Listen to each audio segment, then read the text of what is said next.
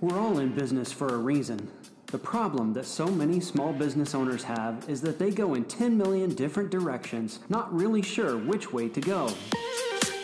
Listen as your team of experts, Jennifer Glass, Daniel McCrane, and Patricia Rezzatillo, go through what you need in your business to really make it stand out and benefit you. Because it's the bottom line that matters.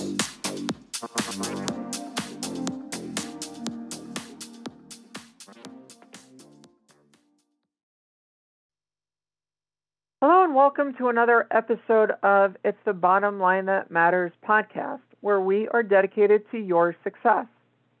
On today's program, we're going to be talking about setting yourself up for growth and scalability. There's a lot of things that we think about when it comes to how we grow. There's a lot of concerns that come in when we are growing. We spoke recently about growing too fast. We know that sometimes when you're growing too fast, there's a lot of issues that come into play. But on today's show, we're going to be talking about what do you need to do to ensure ultimate long term growth? Where are you going in terms of your scalability? How do you know when it's right to keep going and moving forward from there? Scalability takes a lot of different directions in terms of what you're doing. It could be something hiring the right people. We spoke about having the right team a couple of shows ago. Having the right budget. We spoke about that recently as well. Having the right opportunities present themselves, the right partners, the right time all make a difference in scalability. But as we look at how you're going to grow, you really want to be thinking what is it that you can be doing? How can you be setting yourself up for optimal growth and continuing for the long term success? So, Daniel, Patricia, let me ask you what are some of the things that we want to be thinking about when it comes to scalability, when it comes to our growth, and how we can continue growing? Well, I would say that it has to begin with a future vision. What do you intend to create with your business? Where are you going with it? If we take that story of the three bricklayers who get interviewed, and uh, one bricklayer says, "Oh, I'm laying bricks." Uh, when asked the question, "What are you doing? What are you building?" Uh, "Oh, I'm laying bricks." The second bricklayer says, "Oh, I'm building a wall," and the third bricklayer says, "I'm building a cathedral." What are you building in your business? You need to start with that long-term vision, and then from there, you need to start to build the systems or the framework or the tools into your business that will support that long term vision that you have for your business. So I'll stop there. Patricia, can go ahead and jump in. I know you've got some ideas on this subject too. Yeah, yeah. So um, a few years ago, I talked with a gal who had a very high touch service. And she was like, Well, how do I get more clients? And I'm like, from the sound of it, you need to figure out how what, how your system works and how to scale it because as it is, you can only you know have two or three clients at a time. And she was like, "Oh yeah, I really have to work on that." That was really as far as our conversation went because she didn't need marketing; she needed systems. So, regardless of what it is you do, you have to figure out how the system works what each piece is, how you can train somebody else if it's if it's a high touch thing like that. Um, how how each what the pieces are and if you can train that to somebody you know a step by step do this do this do this or if it's going to be so high touch that you you can't outsource it you're going to have to make it you know a high ticket item because you can't scale and I think scalability is one of the first maybe not the only first thing, because the first thing I think that you should consider if you're bringing a new product to the market is is the market large enough for this? You know, what scale do I want to do it at? What price point is this going to be? And then the very next thing is how do I scale it? You know, do I outsource pieces? Can I automate stuff? You know, or what can I automate? It, it's vital that you under, have a good understanding of this. And if you're outsourcing things, you need to have more than one vendor for each piece. Because, like Dan Kennedy says, one is the loneliest number. what happens if you know you have a vendor when a vendor not if when your primary vendor goes lame then what do you do and your whole thing is built on this one vendor then what do you do so yeah it's, it's a big thing to consider Absolutely, and the systems is really a key thing, but you also raise an important part in terms of surveying the market. I think we spoke about this before in another episode as well, like in our first season, even about surveying the market, seeing what the market really wants. Is the market looking for your service? Or is this something that doesn't make sense? Here's a perfect example. I was working with a mentee in a pro bono coaching project that I do. And she had an exercise program that she was looking at launching. And it was geared to a very specific market. And I said, before you go ahead and invest in that campaign, let's look at a couple of things that you're really trying to do to make sure that it's going to be the right opportunity before you go ahead and spend the money. Notice I said spend, not invest the money in a project or product that is not going to have customers. And so we came up with very pointed questions to ask her avatar, her ideal client. Is this something that would be of interest? Would you take advantage of it? Would it be something that you would pay for? Those are all some of the kinds of questions you need to know in terms of where you go from there. There's another service that I use where I was recently asked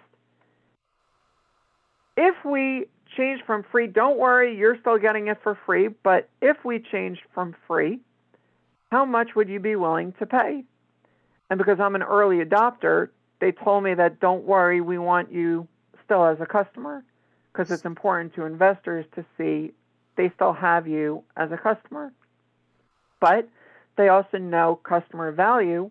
What can they realistically ask based on your user experience? For those of you that are of a certain age, you might remember when there was a lot of freemium products out on the web.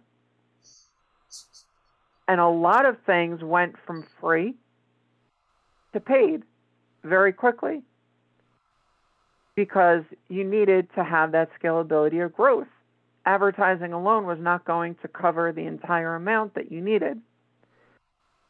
So there's a lot of things that come in when we look at scalability when we look at how can we grow, we need the right budget. Without the budget, how do we get there? We need the right team, right? If you don't have the right people, where do you go? You need the right systems, like Daniel and Patricia were talking, in order to get there. So let me ask both of you, though. We figure out there's room in the market for what we have. And we think we have systems. How do we start? And I know this is kind of veering a little bit off of our topic, but how do we start ensuring that our system is going to help us meet that scalability instead of it just being a system for the purpose of having system? Oh, wow. This is a fun question. you run clients through it. You have your people using it and you look for places you, you look for the customer complaints And then you look at your system and you're like, well, where's the system failing? Where do I have to fix the system? And I would even start before that. Yes, Patricia, you are right. That is a, a very necessary step. Uh, have your internal team beta tested or have some of your very best clients uh, try it out already. I would even start with uh, beginning to map out the workflow. What's supposed to happen end to end in this process? What do you expect to happen? And then what could go wrong? Yeah. If somebody falls out of this workflow, what happens next? Where's the safety for that? Yes. The safety the catch. Yes. Yeah. Yeah. It's kind of like the IVRs, Mm-hmm. the um, The interact- automated voice response. interactive voice response. Yes, um, the automated phone system um, that is incredibly annoying sometimes. I needed to call a pharmacy to get information about medication. And it kept on saying, What's the name of the medication? And it didn't want to let me get through to an actual live representative until I literally screamed at the thing, Give me a stupid representative. and then it said, Transferring to a representative. and I asked the woman at that company, I said, how do I avoid having to literally yell at the thing, give me a stupid representative to get through? And because she has to deal with it too, because there's no way to reach somebody directly. You have to go through that system. Mm-hmm. And you have to keep saying, no, no, no, no, no, representative, no, no, no, no, no, representative, no, no, no. And eventually you're going to get through. but if you answer yes at any point or anything otherwise, good luck you're going to be stuck there, you know, forever. And that becomes an issue when you're thinking about it. And that's a failure of systems because it's not necessarily recognizing everything. The other thing also, when you talk about systems, does it understand accents? If somebody has a very thick accent, it very often has a problem understanding. Mm-hmm. What are you doing in your own internal systems also if you use artificial intelligence to answer questions online. If somebody uses a different phraseology, it might confuse your AI system, even though you have systems, right? And so, like Daniel, you were saying, what happens if somebody falls through at a certain point? At what level are you still in a position to support that person and continue the conversation? Do you have to bring them back to the start because your system failed? And then where do you go? How do you patch that up? Those all become questions that you need to think about as you're building that system. And so when you're thinking about having a system, it's not just enough to have a system for sake of having a system, it has to be the right system. Mm-hmm. Yes. Yeah, for sure.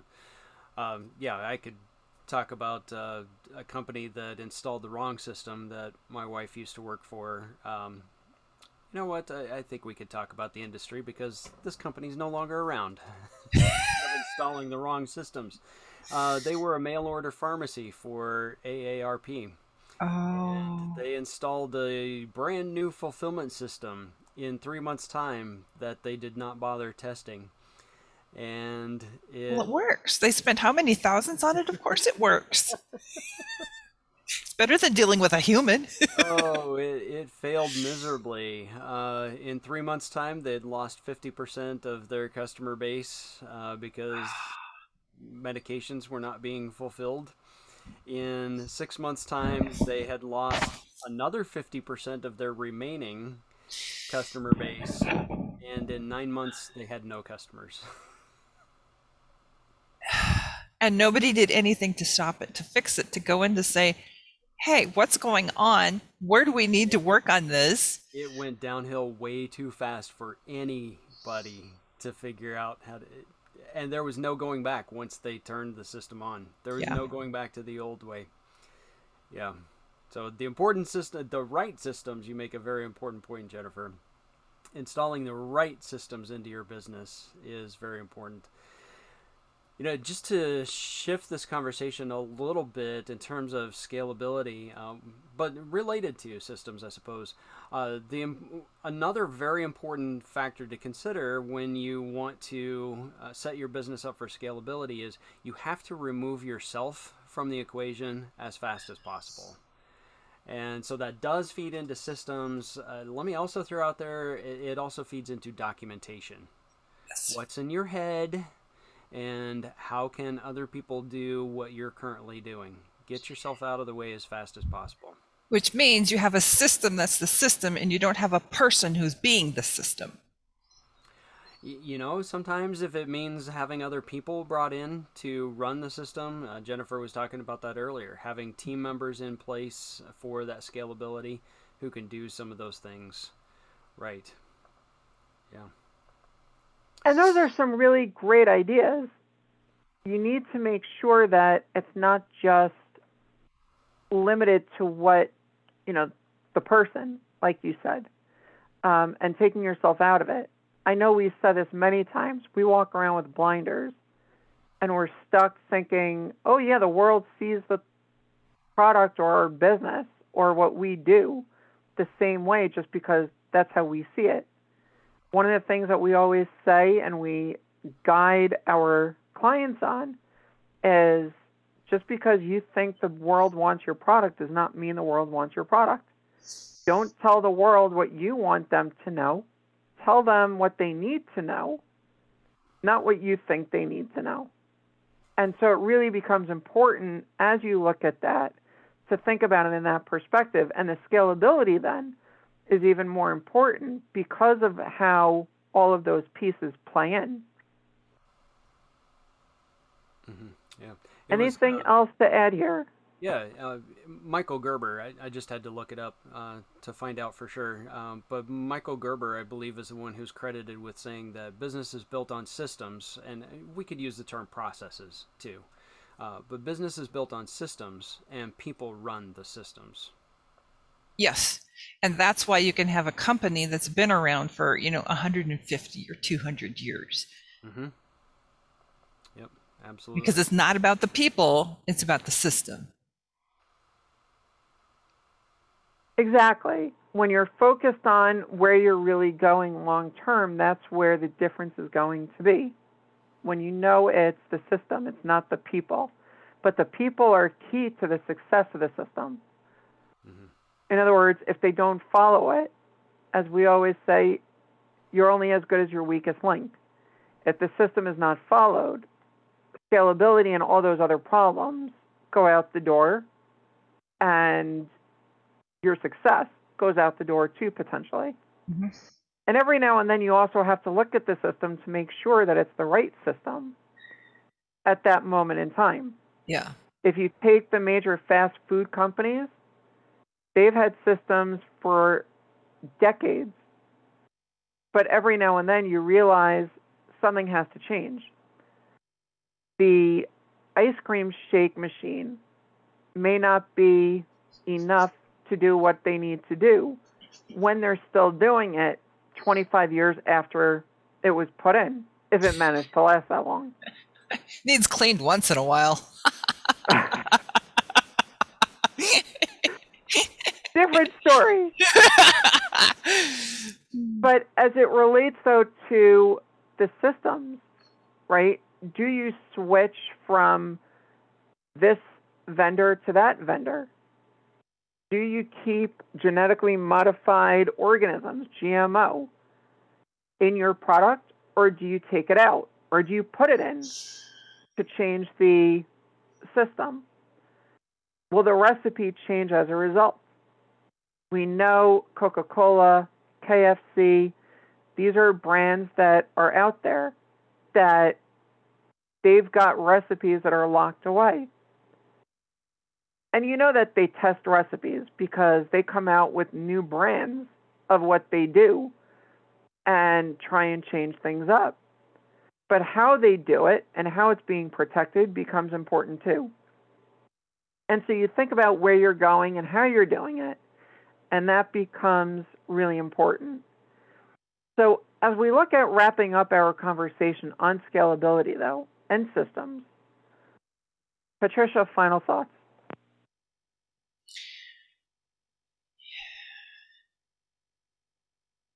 Well, one of the big things that I've seen is the head of the organization is too involved in the system and too involved in the business. He wants to run, he wants to be the business. You have to take that out. You have to take out whoever wants to be the business. And you have to replace it with a system. Because otherwise, what happens when that person goes lame, dies, crashes, whatever? The system is the system is actually more important than the individuals within the company.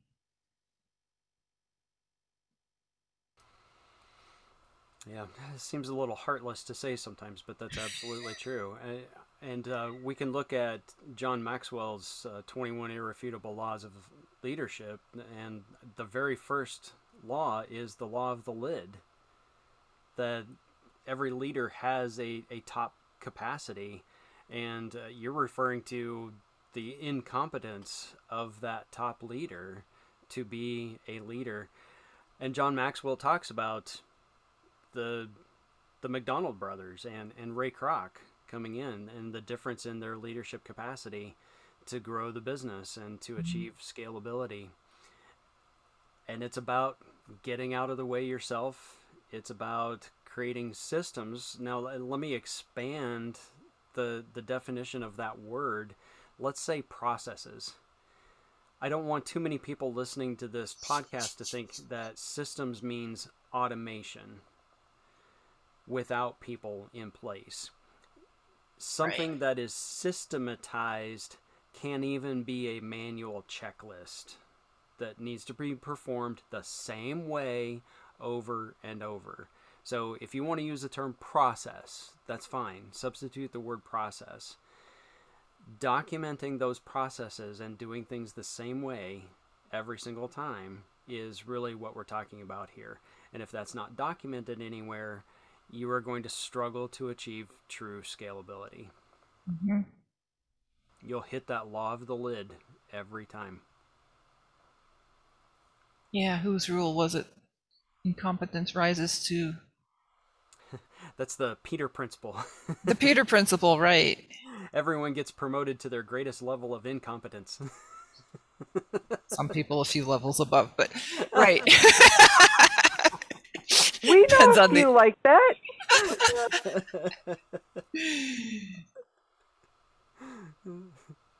but what you do need to think about is you need to be thinking about how that's all going to impact your overall growth and trajectory in your business. I know we keep saying that in a lot of these different um, episodes. There's so much that impacts your business's operational and strategic growth that it really does become important to have the right people in your team. And that doesn't mean just employees. It means your advisory board. It means the right mentors and coaches and people that are outside of your nine to five or whatever that time is um, life it becomes extremely important for you to be focused on how do you get that outside perspective in your business to make sure that what you're doing is really going to help you. Whether it's scalability, it's systems, it's people, it's budgeting, whatever the issue is, you really need to have that objective third party that can be looking at your business and seeing where you go from here. And so, as we wrap up our conversation, you really need to think what are you going to do next? What is your checklist, like Daniel was saying, that you are going to create? And you are going to make sure that as you check off these items, it's going to ultimately lead you to where you're trying to get to. Ultimately, you're probably trying to get a customer. You're try- probably trying to keep that customer. You're probably trying to have a system in terms of product development a system in terms of new offerings, whatever that system is that is designed for, you need to ensure that that system is being looked at also. One of the things we spoke about, and I know we discussed this in our first season, is your business plan. Your business plan is not looked at only once, put in a drawer, and never looked at again. Right? Too many people say, I need a business plan so I can go to the bank and get a loan. Your business plan is a living, breathing document that you need to be working on all the time. That's not to say that every month you have to take it out and look at it, but a couple times a year you want to make sure that you're still on target. And that's all part of a system too, because you created that plan with an end goal in mind. And so the more that you can focus in on what it is you're trying to do, the scalability aspect in terms of your growth, in terms of ensuring that you're going to be successful in that growth, and the challenges that you are going to face in that growth, and the processes that you're going to need to achieve that growth are not only going to be attainable, but sustainable as well. On that note, this has been another episode of It's the Bottom Line That Matters. And until next time, here's to your success. Thanks so much for listening to another amazing episode of It's the Bottom Line That Matters podcast. We're all about helping the small business community grow and reaching as many people as we can. And the algorithms on the podcast programs love reviews. So if you loved what you just heard, consider leaving us a review. And even if you don't, I'm sure you already did, but consider sharing our episodes and our podcast with your friends and colleagues. Sharing is caring, and here's to your success. Thanks so much, and have a wonderful day. It's the bottom line that matters.